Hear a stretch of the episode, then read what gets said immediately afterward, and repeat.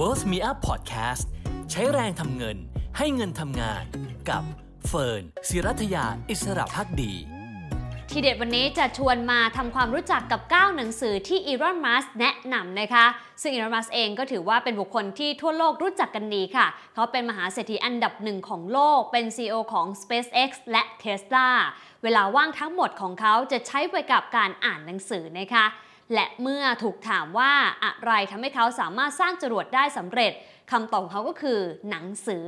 ซึ่งเขายกเครดิตความสำเร็จทั้งหมดในชีวิตให้กับหนังสือทุกเล่มที่เขาอ่าน และนี่คือ 9 หนังสือที่อีลอน มัสก์แนะนำค่ะ เล่มแรกคือ Steve Jobs โดยวอลเตอร์ไอแซคสันค่ะ สตีฟ จ็อบส์นะคะ ถือว่าเป็นคนที่สร้างเส้นทางในการทำธุรกิจอุตสาหกรรมเทคโนโลยีด้วยตัวเอง เช่นเดียวกับอีลอน มัสก์ค่ะ ซึ่งหนังสือเล่มนี้นะคะ ถือว่าเป็นหนังสือคลาสสิกที่หลายคนต้องมีติดบ้าน และเล่มนี้เองได้เล่าประสบการณ์ชีวิตรวมถึงการทำงานของสตีฟ จ็อบส์อันโลดโผนโดยหนังสือเล่มนี้เล่าถึงเรื่องราวตั้งแต่การทำงานเริ่มแรก ตลอดจนการต่อสู้ระหว่างที่ต้องพบเจอ จนเขาได้กลายมาเป็นผู้นำระดับโลกด้านเทคโนโลยี โดยเฉพาะในฐานะผู้ก่อตั้ง Apple ค่ะ เล่มที่ 2 นะคะก็คือ Human Compatible ค่ะ ที่เขียนโดย Stuart Russell หนังสือเล่มนี้กำลังอธิบายว่าทำไมปัญญาประดิษฐ์หรือว่า artificial intelligence หรือ AI ถือเป็นสิ่งที่เป็นบทสุดท้ายของมนุษยชาติอีลอนมัสเล่าเสมอแล้วก็พูดบ่อยมากนะคะ ว่าหายนะของ AI น่ากลัวกว่าที่หลายคนคิด หนังสือเล่มนี้จะบอกเล่าค่ะว่าทำไม AI ถึงน่ากลัว และเราจะมีวิธีในการปกป้องรวมถึงสิ่งที่ต้องทำเพื่อหลีกเลี่ยงหายนะที่เกิดขึ้นได้อย่างไรบ้าง เล่มที่ 3 คือ Zero to One นะคะ ซึ่งเขียนโดยปีเตอร์ทิลกับเบลกมา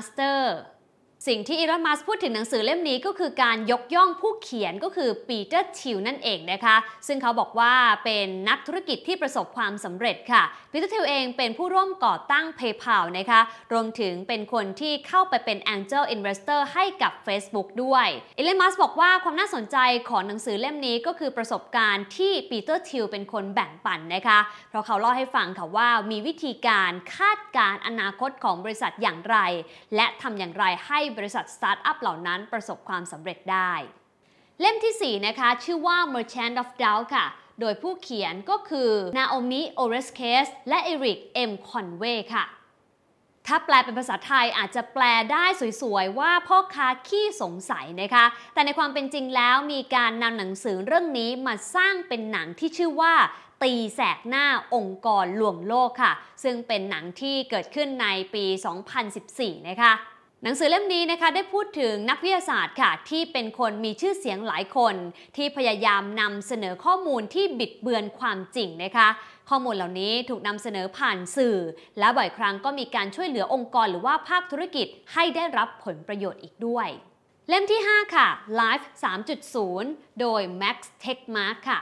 หากคุณผู้ชมมองว่าหนังสือเล่มที่ผ่านๆมาทั้ง 4 เล่มธรรมดาเกินไปนะคะไม่ได้เจาะลึกเรื่องของเทคโนโลยีสักเท่าไหร่ อยากจะรู้ลึกเรื่องของ AI หรือว่าปัญญาประดิษฐ์เล่มนี้คือคำตอบค่ะโดย Max Techmark นะคะเป็นศาสตราจารย์แห่ง MIT ค่ะ เขาได้เขียนเกี่ยวกับการใช้ AI ให้เกิดประโยชน์ต่อมนุษย์ และสร้างความมั่นใจว่าความก้าวหน้าทางเทคโนโลยี จะยังสอดคล้องกับเป้าหมายของมนุษย์ในอนาคต ซึ่งเป็นหนังสือเพียงไม่กี่เล่มนะคะ ที่พูดถึงประโยชน์ของ AI มากกว่าโทษของ AI ที่อีลอนมัสแนะนำเพราะอย่างที่ทราบกันดีค่ะอีลอนมัสพูดชัดว่า AI นั้นเป็นสิ่งที่น่ากลัวมากกว่ามนุษย์ซะอีกค่ะ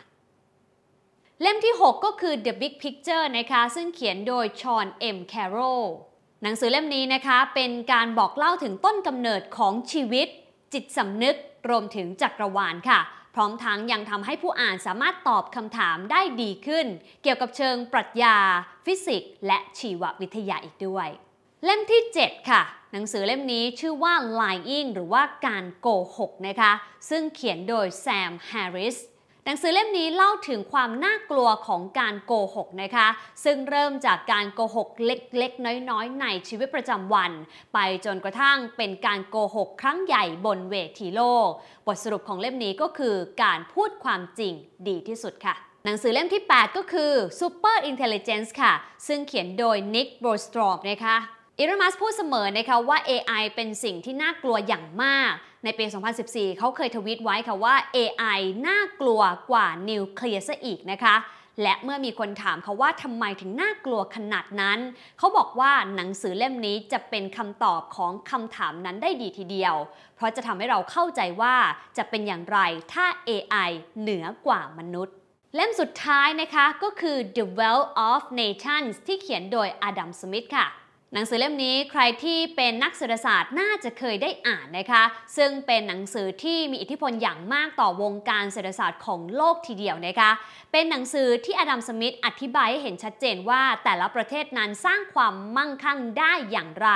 ซึ่งหลายคนทราบกันดีว่าอีรอนมัสนั้นเป็นแฟนตัวยงของอดัมสมิธค่ะ โดยอดัมสมิธนะคะได้สนับสนุนให้แต่ละคนแสวงหาผลประโยชน์ให้ตัวเองอย่างอิสระบนตลาดเสรีค่ะ ซึ่งปราศจากการควบคุมของรัฐ และนั่นจะทำให้ประเทศรุ่งเรืองได้นั่นเอง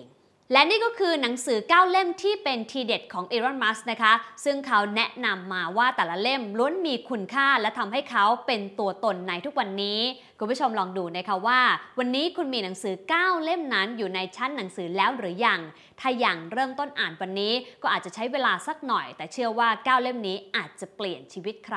หลายคน และอาจจะทำให้คุณมีทีเด็ดมากกว่าที่เป็นอยู่ก็ได้ค่ะ